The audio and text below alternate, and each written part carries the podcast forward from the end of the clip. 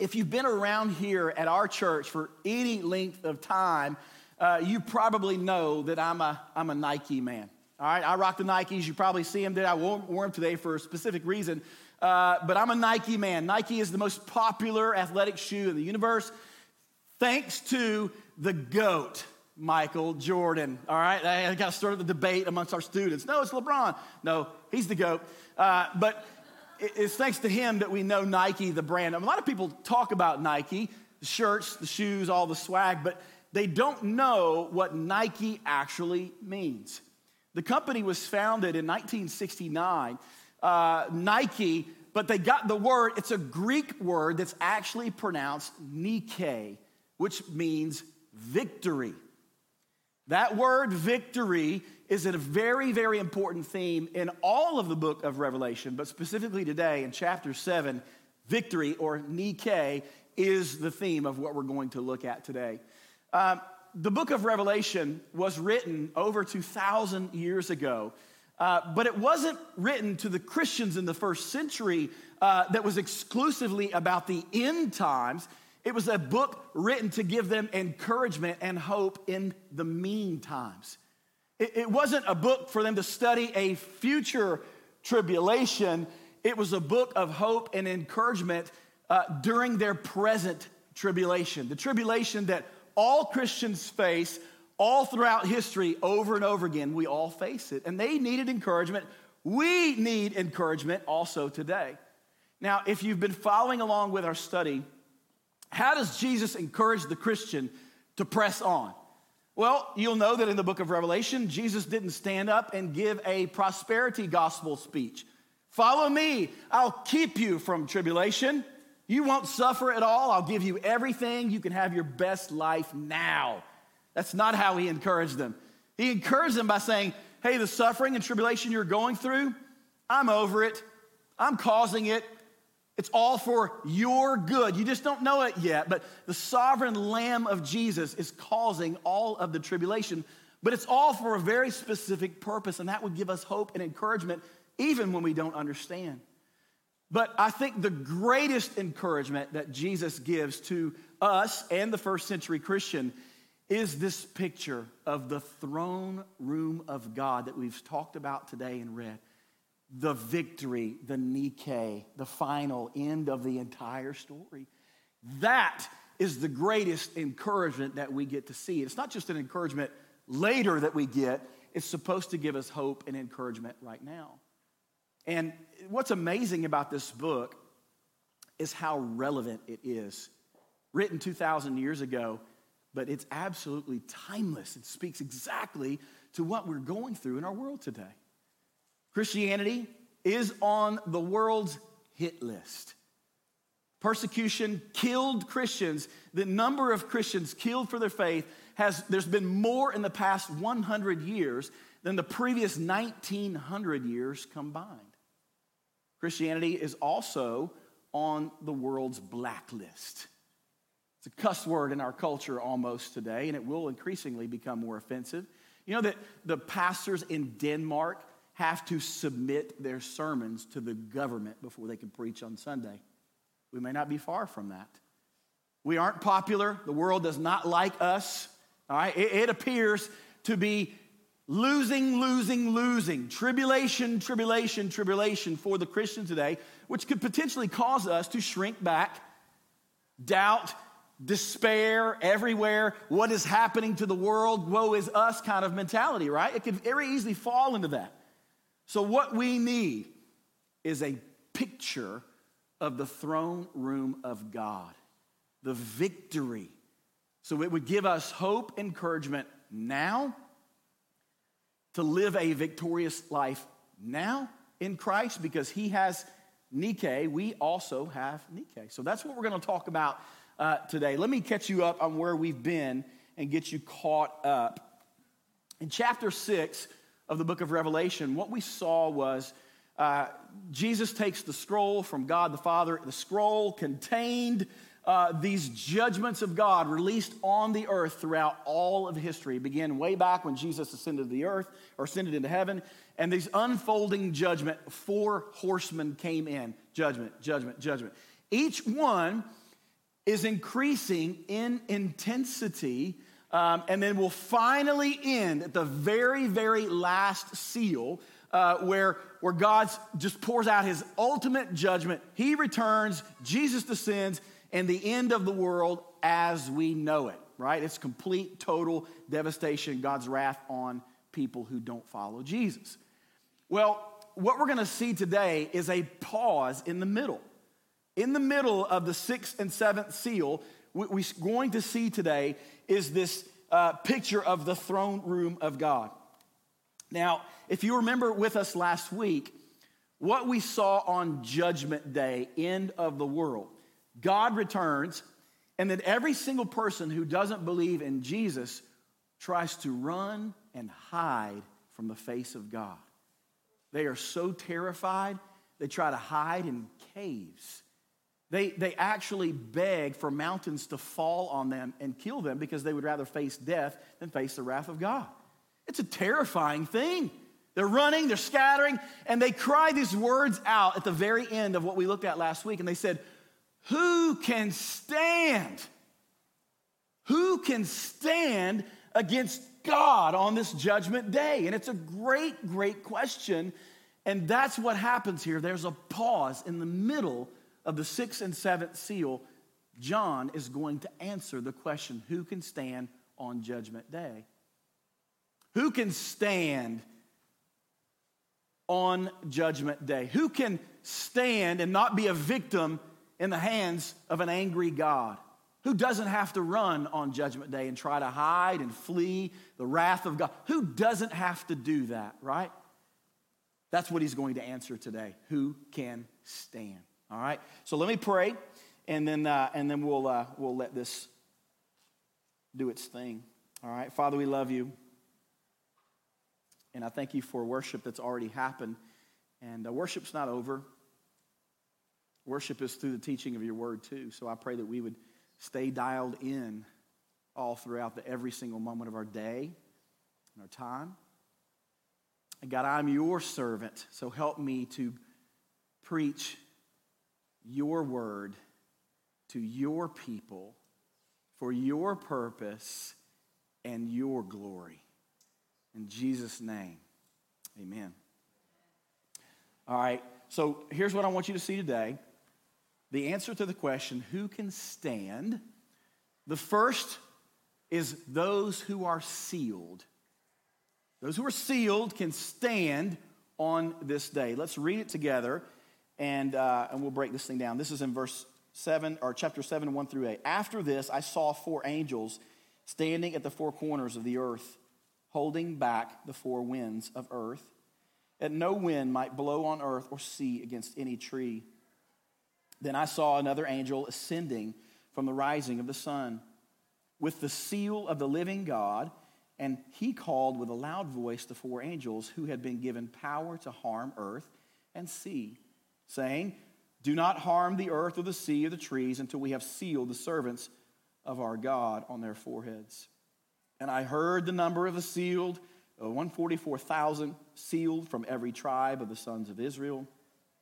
12,000 from the tribe of Judah were sealed, 12,000 from the tribe of Reuben, 12,000 from the tribe of Gad, 12,000 from the tribe of Asher, 12,000 from the tribe of Naphtali, 12,000 from the tribe of Manasseh, 12,000 from the tribe of Simeon, 12,000 from the tribe of Levi, 12,000 from the tribe of Issachar, 12,000 from the tribe of Zebulun, 12,000 from the tribe of Joseph, 12,000 from the tribe of Benjamin were sealed. Who can stand? Notice, it's not those who didn't commit murder, lie, or commit adultery. Notice who can stand on this day. It's not people that are better than most people.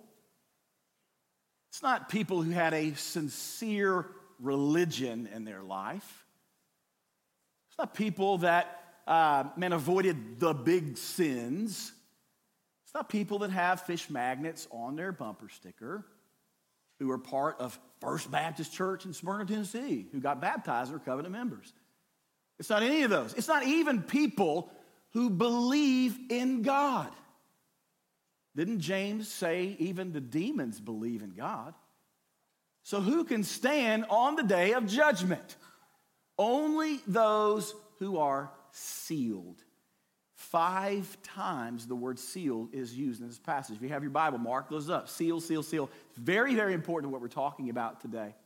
Now, in context, what's happening? These four angels are sent to the four corners of the earth. No, the earth is not flat. The four corners represents the north, the south, the east, and the west, the entirety of the universe. And these four angels who are coming to harm the earth can't harm the earth until all of the servants of God are sealed up.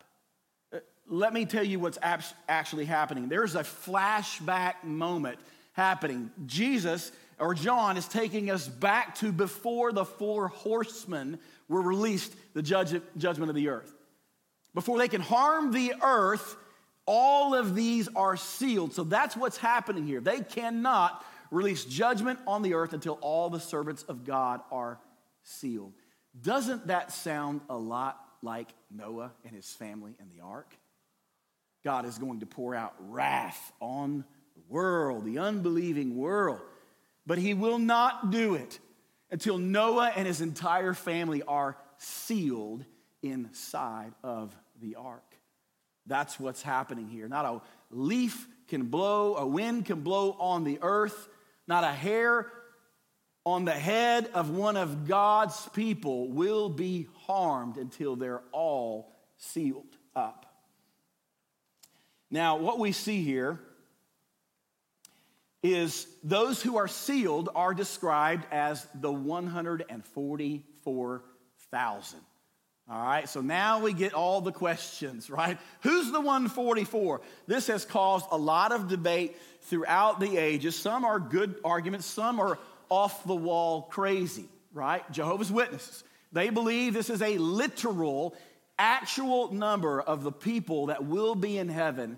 And surprisingly, they're all Jehovah's Witnesses. But if you aren't, you go to hell. You see why this is not Christianity and it's cultish? You see why we can't have interfaith with good people who want to just tell us about Jesus? We have to be smarter than that, right? Now, another reason that's crazy is that they believe this is a literal number 144,000 to the T. It's exact. The problem with that is we're told in just a moment that the great multitude is innumerable. So many, we can't count everybody. I guess, except if you are a Jehovah's Witness, then you're allowed to count, I guess, right? It's, it's not. These are crazy thoughts, all right? Now, there's another view uh, that's probably a little bit more popular, and it comes from the futurist view. And I have, listen, I got friends, I got a lot of guys I, I read and stuff that have this view, and they, they see the 144,000 like this. They believe that the 144,000 are ethnic Jews from Israel, that they're, they're the ones that are saved in the future seven year tribulation. That God, before the tribulation, comes and raptures up all of the church and then what's left on the earth that gets saved during the seven year tribulation are these 144,000 Jews. Um, I used to kind of think that, and a couple reasons. Number one, I didn't want to be here during the tribulation. Like, give me the rapture so I don't have to be here. That's the first reason I thought that. The second reason I had a problem with that is this if before the seven year tribulation, if all Christians are raptured up, how in the world do the unbelieving Jews believe if there's no one here to preach the gospel to them? So I don't, I don't believe that. I don't believe that. Remembering this is a third tier doctrine. All right? This is not something we're going to argue, we're going to fight, we're going to hold it open. And if we get so overly interested in trying to find out who the 144,000 is, we miss it all. We miss the fact that on the day of God at the throne, that there will be Jew and Gentile alike. Just, just know that part, all right? So, what do we learn about these uh, 144,000? What do I believe what it represents? I believe that 144,000 is a symbolic number, not literal, but a symbolic number representing all of the saints in the Old Testament and in the New Testament, all those who were covered in the blood of Jesus Christ. All people that have made it through all of the tribulation, which is not futuristic, but it's happening every single cycle in human history. A couple of reasons why I hold that view. Uh, 144,000 is uh, 12 times 12 times 1,000. We have talked about how this number 12 symbolizes completion. Well, in the Old Testament, the 12 tribes of Israel represented all of Israel, right? It wasn't a literal thing, it, was, it represented everyone. In the New Testament, there are 12 disciples or 12 apostles that represent the totality of the church. So I think this is a this is a representation of all believers, Old Testament and New. Another reason why I believe that is because we're told here in the text that they can't harm the earth until the servants of God are sealed. In the New Testament, the word servant is used 79 times to refer to all believers, both Jew and Gentile. These are the reasons why we believe what we believe. But once again, we're not going to squabble over these things. So, who can stand? That's the question. Let's get back to what matters, the main thing. Who can stand? Those who are sealed. What does it mean to be sealed, though? What does it actually mean to be sealed? Well, in the ancient world, the signet ring of a king uh, did a couple of things. It declared authenticity ownership and security of something. The, the ring would have a, a, a, a king on uh, a ring on the king. All right, let me get that right. And he would take it and he would stamp a document marking his image into it, declaring ownership, authenticity, and security. The idea of sealing comes from Ezekiel 9. And what was happening in that Ezekiel was there were two types of people. There were those who served God and those who did not serve God. God went through and he marked on the foreheads of all of his people, marking them, imprinting upon them, declaring them, and sealing them as his very own.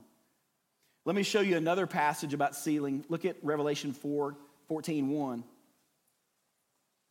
Then I looked, and behold, on, on Mount Zion stood the Lamb and with him 144,000 who had his name and his father's name written on their foreheads.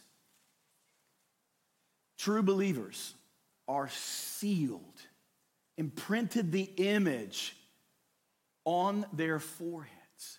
Now, we talked about we're not reading the book of Revelation literally. It's a symbolic letter, it's apocalyptic language. So it doesn't mean that people who are sealed have G O D on their foreheads. All right, that's not what he's talking about here.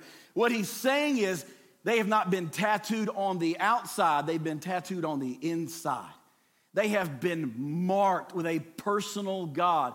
He is covenanted and he has commissioned himself and he takes this ring, Jesus as the reigning king, and stamps our very soul and says, Mine.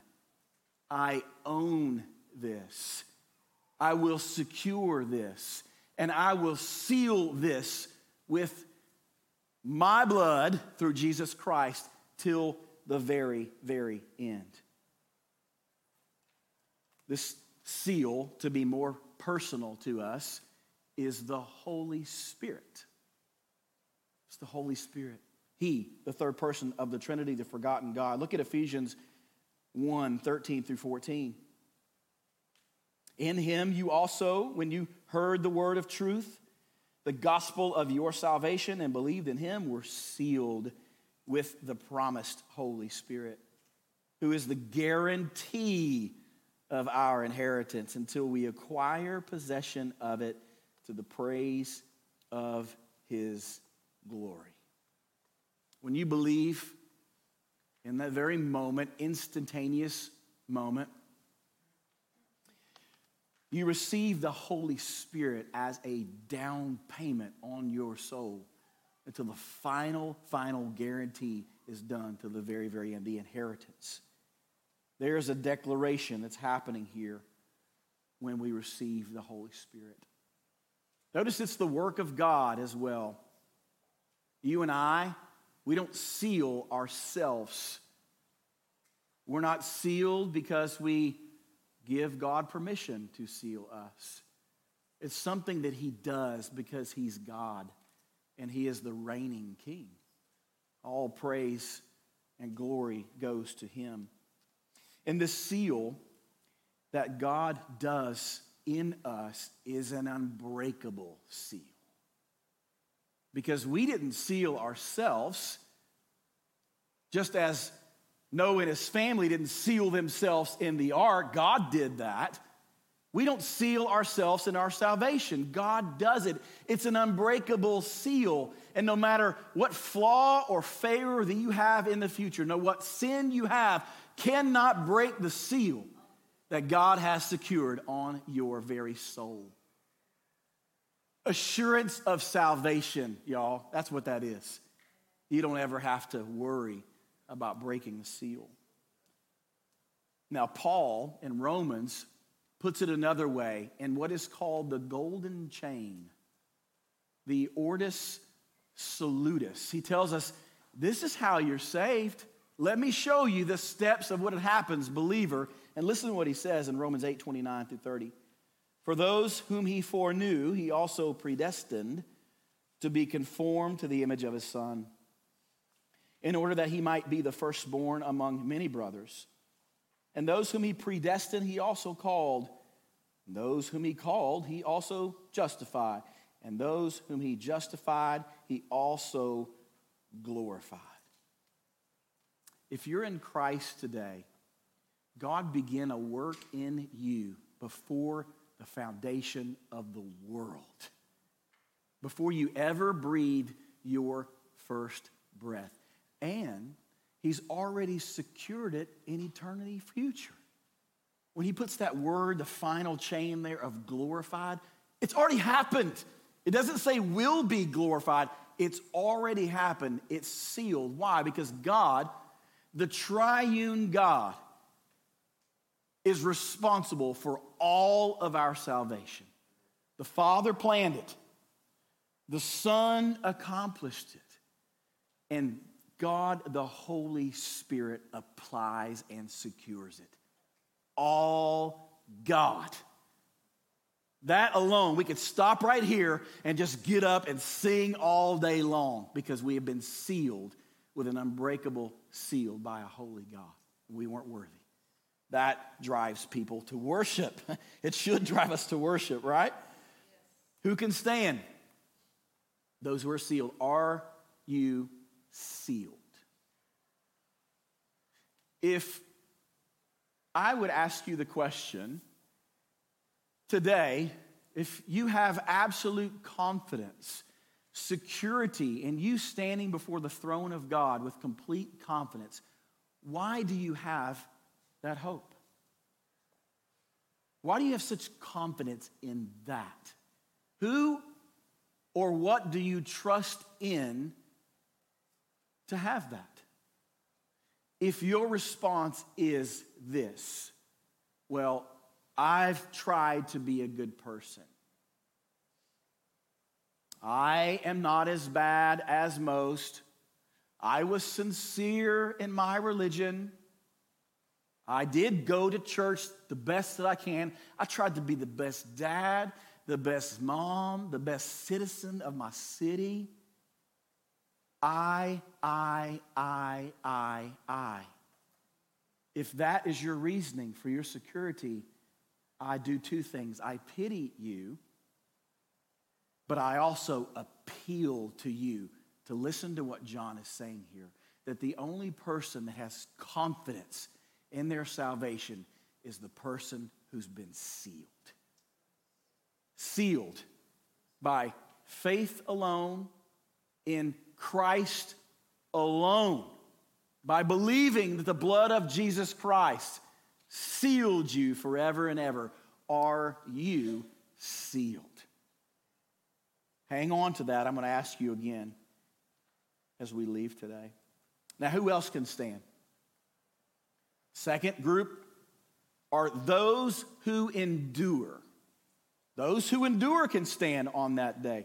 Now, let's look at this in 9 through 12. The great multitude. After this I looked, and behold, a great multitude that no one could number from every nation, from all tribes and peoples and languages, standing before the throne and before the Lamb, clothed in white robes with palm branches in their hands, and crying out with a loud voice Salvation belongs to our God who sits on the throne and to the Lamb. And all the angels were standing around the throne and around the elders and the four living creatures, and they fell on their faces before the throne and worshiped God, saying, Amen. Blessing and glory and wisdom and thanksgiving and honor and power and might be to our God forever and ever. Amen. Notice that John hears the 144, but then sees this great multitude. Now, as I said, some believe these are two separate groups. We believe they are the same group, and that this great multitude are now the ones that are in heaven. That's who we're looking at here. The same group, Old Testament, New Testament believers, all in Christ who are sealed. This is one group of people. Now, notice what they're also wearing. What is their divine attire? They're wearing white robes and they're waving palm branches. Why are they doing that? If you remember, white robes uh, are the sign or symbolic of victory. Palm branches, victory. What they're basically declaring is we are victorious. They are saying we have endured all throughout the tribulation. They pressed on, they didn't shrink back, they didn't rest on their sealing, so to speak. They didn't presume on God's seal on them and just sit back and coast all the way into eternity. No, they worked out their salvation. Yes, they rested in their salvation, it was accomplished, but then they worked out their salvation. They served hard. They committed to the church, the bride of Christ. They prayed hard. They fought against sin. They fought for holiness.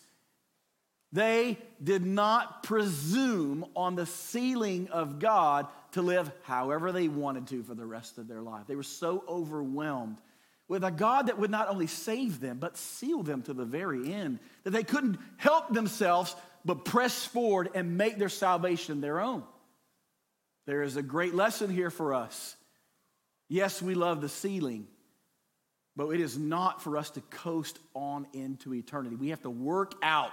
Those who endure are safe on the day of judgment.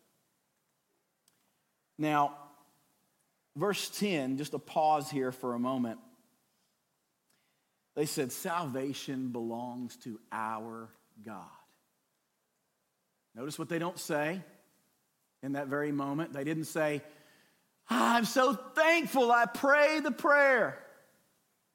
God, I'm so thankful that we partnered in this salvation thing. You did the cross, and then I, I gave you permission, and I did that. I'm so thankful, God. No, they don't say that. They say, Salvation belongs to God all God. They had great theology, right? And they have theology that should be emulated by us. Now, John goes on to tell us more about the great multitude. This is actually a fulfillment of the Abrahamic promise in Genesis 22. Remember, God came to Abraham, made a covenant, said, I'm going to give you descendants as numerous as the stars like sand on the seashore. Uh, there'll be of tribes, of nations, of all people. So, this is a fulfillment of that promise. And what we get here is two things about the great multitude. Number one, they are innumerable. That means you can't count them. Jehovah's Witness, stop counting. Can't count them, right? Now, this number is innumerable to us, but it is not innumerable numerable to God. It's very numerable to God. He knows exactly how many people on the face of the earth because He chose them for the foundation of the world. So He knows, we don't know. Now, when it comes to thinking about how many will be in heaven? This is often a debated topic as well. Some would say it's such a narrow pathway. Very, very few people will actually get into heaven. Very few. While the other groups, universalists, say that, hey, everybody gets in. All you have to do is just stop breathing and have a funeral, then you're in, right? Those are both complete ditches because I think it's clear here that we're seeing it's going to be a great multitude, so many people that we cannot even count them, right? So don't lose heart. This is every believer from every history of the world, right? There's going to be a lot of people in heaven, so many that we can't not count them, right? Now, the second thing we see is the great multitude will be people from every tribe, every nation, every tongue, and every language, which is also a fulfillment of Genesis 22 and Abraham. You realize that Abraham was not a Jew? He wasn't a Jew. He was a Mesopotamian idol worshiper. He wasn't Jewish. So yet God came to him and said he would bless all nations through Abraham. The promise of God's salvation was never for ethnic Israel alone. It was always for all people, both Jew and Gentile. And this tribe is very, very what? Multicultural, uh, multi ethnic, multi-colorful. It's just this array of all people. And this is exactly what the church looks like in heaven. So if the church looks like that in heaven, the church on earth must look like that right now when it's possible. All right, let me explain that for a moment. A, a very small church in a village in remote Africa is not a multi ethnic culture. It's all Africans, right? It's probably a black church, right? You can't expect them to have tons of white people there because their geography just doesn't permit that or doesn't, doesn't fit that. But the churches here in Middle Tennessee, oh yeah, it needs to represent our culture, which is very, very, very diverse. It is. Although we might not look complete diversity today, the culture when we leave out here, the nations are here, right? So we have to fight against having white church or black church or Hispanic church or Asian church where it is possible, and it is possible right here. That's why we fight at this church to become like the church that is in heaven, right? Just like this. This also should end all racism. Not end racism in the world, but it should end racism in the church. We have the ability to see beyond these differences and see that we're all covered in the blood, right? It should end racism, y'all. R- racism in the church, racism anywhere. Do you know that racism, that it's actually racist to say that anyone is inferior because of the color of their skin? But did you know it's also racist to tell anyone that they are privileged because of the color of their skin? It's both sides. It's all racism. It's racism to champion one race. It's racism to separate one race. For the kingdom of God, we do not think like the world. Do not get swept up in the nonsense of this world that uses and throws around the word racism like crazy, right? We can fight it because we have the gospel of Jesus Christ inside of us, and we fight for God's kingdom to come on earth as it is in heaven. So if you want to know about our church, we're fighting for that, all right? We're fighting for diversity for that very, very reason. This picture of this great multitude, there is not the slightest bit of bigotry, prejudice, or separation, segregation because of the color of the flesh. In heaven, all together, regardless of skin color and language, even. Like there's a lot of languages on earth. Heaven, one language, one single language. It all is going to come together in the very end in future glory. This is a great picture of the kingdom of heaven. So, who can stand? Those who are sealed, and those who endure, right?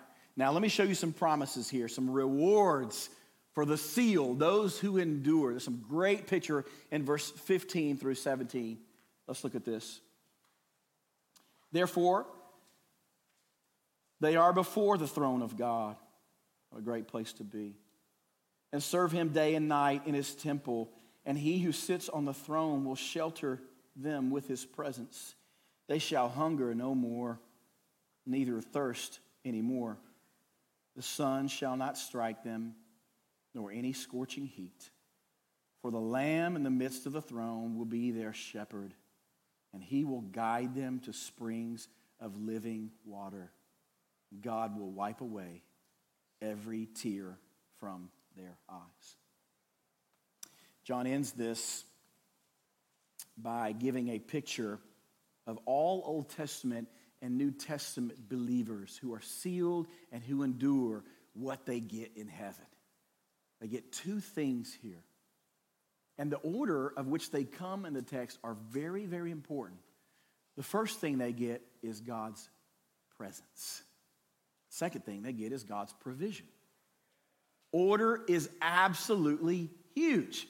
All right, look, look back at the text again. First, they are before the throne of God. They're in the presence of God. That comes before the providence, right?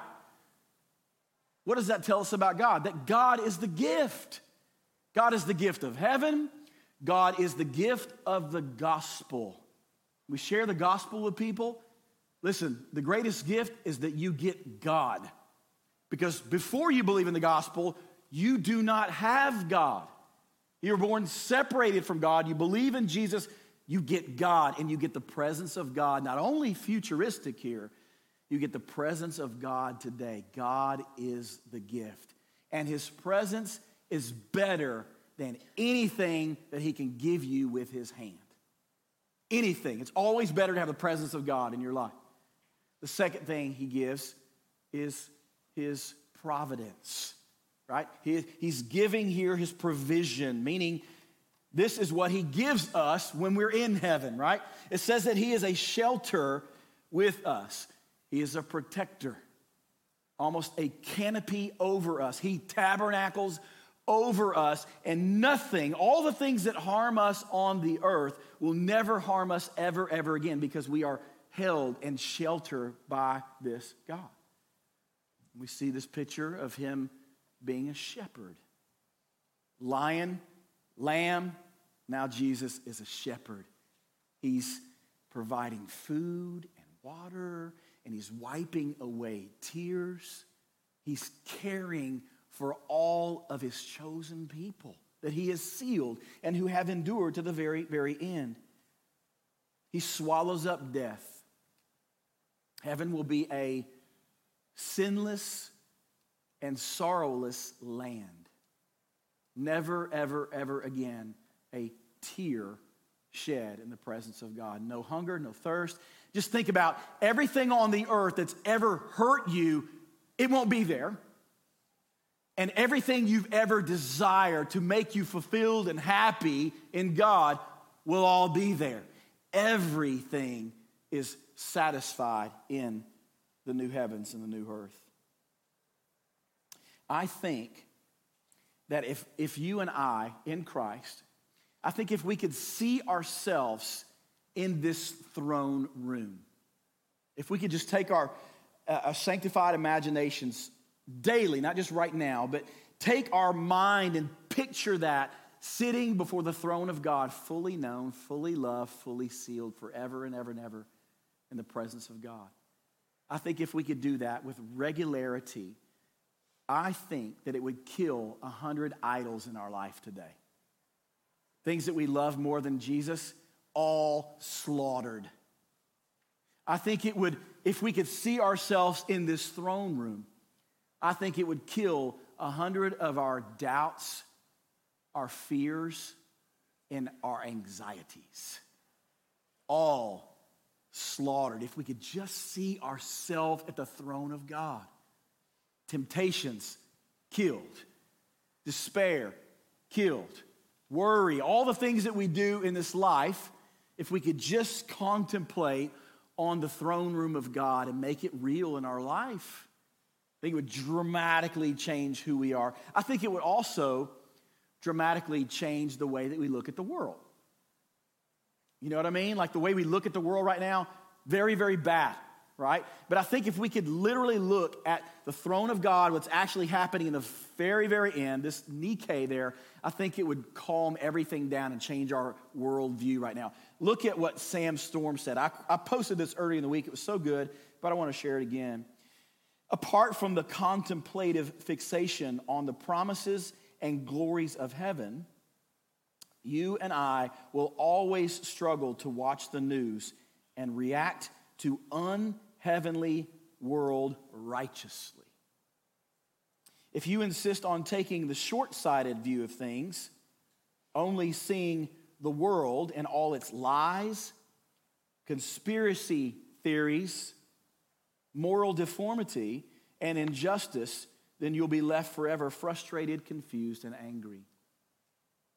Regular contemplation on future glory, future victory, not only changes us on the inside, but it changes, it gives us new eyes to see the world as things are unfolding before us. So let me, let me close by saying this. I, I'm going to recap what we've done today. And I'm going to, maybe the Lord will call you to do something today because you never just contemplate on the word. It usually drives you to do something. The first thing I want to ask you is Are you sealed? With certainty, with confidence, are you sealed? Paul said in 1 Corinthians that it is good for us to examine ourselves to see if we, in fact, are in the faith. So, how do you do that? Well, is the Holy Spirit inside of you? Sometimes people get lost in that. What is that? Well, Paul said the Holy Spirit was like the wind. Can't see it, but you can feel the effects of it. So, when you have the Holy Spirit inside of you and you're sealed, here's what it feels like you think about God throughout the course of your day, not just when you're in church, hearing sermon, but you wake up and you think, how can I please God today? Oh, look at that sky. That's awesome. God, you're amazing. And I love, look at my children. I say, God, you're good to giving me my children. It's so awesome. I think about God. Do you think about God when you go throughout the course of your day? The other way, a mark of the Holy Spirit, is that you fight sin. You fight against it. You know it's wrong. And I don't mean the kind of sin you fight because people are watching. Oh, if my boss catches my computer and sees all this crap on here, I'll get fired. That's earthly conviction. I ain't talking about that. I'm talking about sinning against a holy God. And I don't want to do that. I fall short every single day but I'm fighting forward and I'm trying to kill sin in my life. I'm not laying in bed with sin. I'm not cuddling and coddling the sin in my life because I'm sealed with the Holy Spirit. Are you sealed with the Holy Spirit? If you're unsure about that, let me tell you how you can receive the seal of God. If you're not a believer in the room, you here at church, you don't know why somebody dragged you, maybe you're kind of begrudgingly here. Listen, why you're here is this. I'm getting ready to tell you the most important thing you need to hear today. You know, the world has a lot of bad news right now. Every time we turn on the TV, it's just bad news, bad news, bad news, bad news, all of it. You get maybe a clip of some goofy dog or something for a minute after 29 minutes of bad news, right? That's our world. But let me tell you the worst, worst, most terrifying news in the world that you'll ever hear the terrifying news is that we've all fallen short of the glory of God. And all of us have offended our Creator and are deserving of His wrath. Every single one of us. And He will come. He's coming back and He will take account of all who have sinned against Himself. Now, there's two ways that God can reconcile and settle these accounts. Two ways he can do that. Number one, he can settle account with sinners by giving them hell. It's the first thing he can do. Wrath forever and ever separated from God. That's one way to settle the account. But the other way he does it is called the gospel, the good news that God made another way. Another way. That he made a way for the love of God to save us from the wrath of God by sending his one and only Son, the Son of God, to become sin who knew no sin, to live the life we can't live, to die our death on the cross, to be resurrected from the dead. On that cross, he is absorbing the wrath of God that should have been poured out on you and me. That's how you are sealed. By not only acknowledging and agreeing with it in your brain, it's got to get here.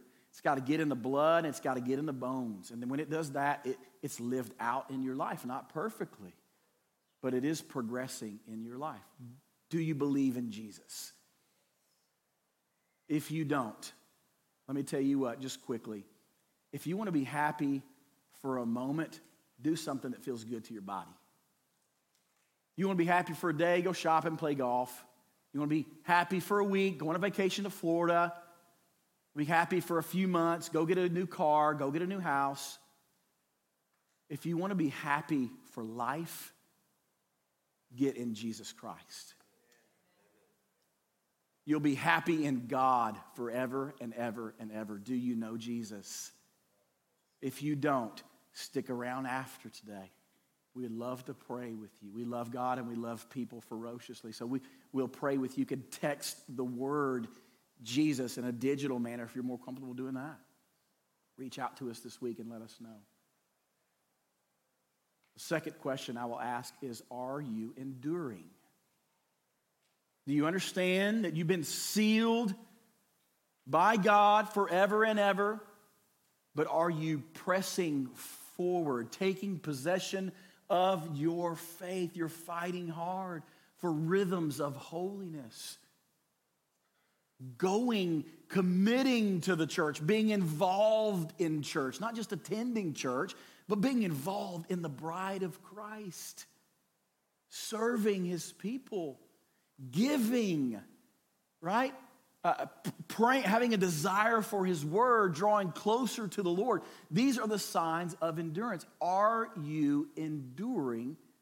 And if you're not sure, grab one of the blue cards today. Look at the blue card and see if you're doing some of those things. Not so you can be sealed, but because you have been sealed and you can't help but worship this God. Are you enduring? Are you fighting? Listen, guys, it's a, it's a war out there right now. The, the band's going to come out. Our fight is the evidence of faith. And as I said, this is war times. And the Christian is a soldier for Christ. We were made for this. We're not made to sit on the sidelines in a cocoon Christianity and try to survive until the very, very end. No, we get on the battlefield. We get off the sidelines. We get in the battle to fight for our faith. And here's the best part about it, where we're going to leave you and sing about this as we leave. The best part about the fight is that the war has already been won. Imagine that for a moment. Fighting a battle that's already been won. That's the only way that you could stand up today as a victor and believe in it because Christ had Nike. We also can have this Nike, this victory. All right? Let's stand right now. Let's go ahead and stand. Put your stuff down. Let's stand. Let's sing. And let's sing that we belong to Jesus. If you mean it, then you sing it.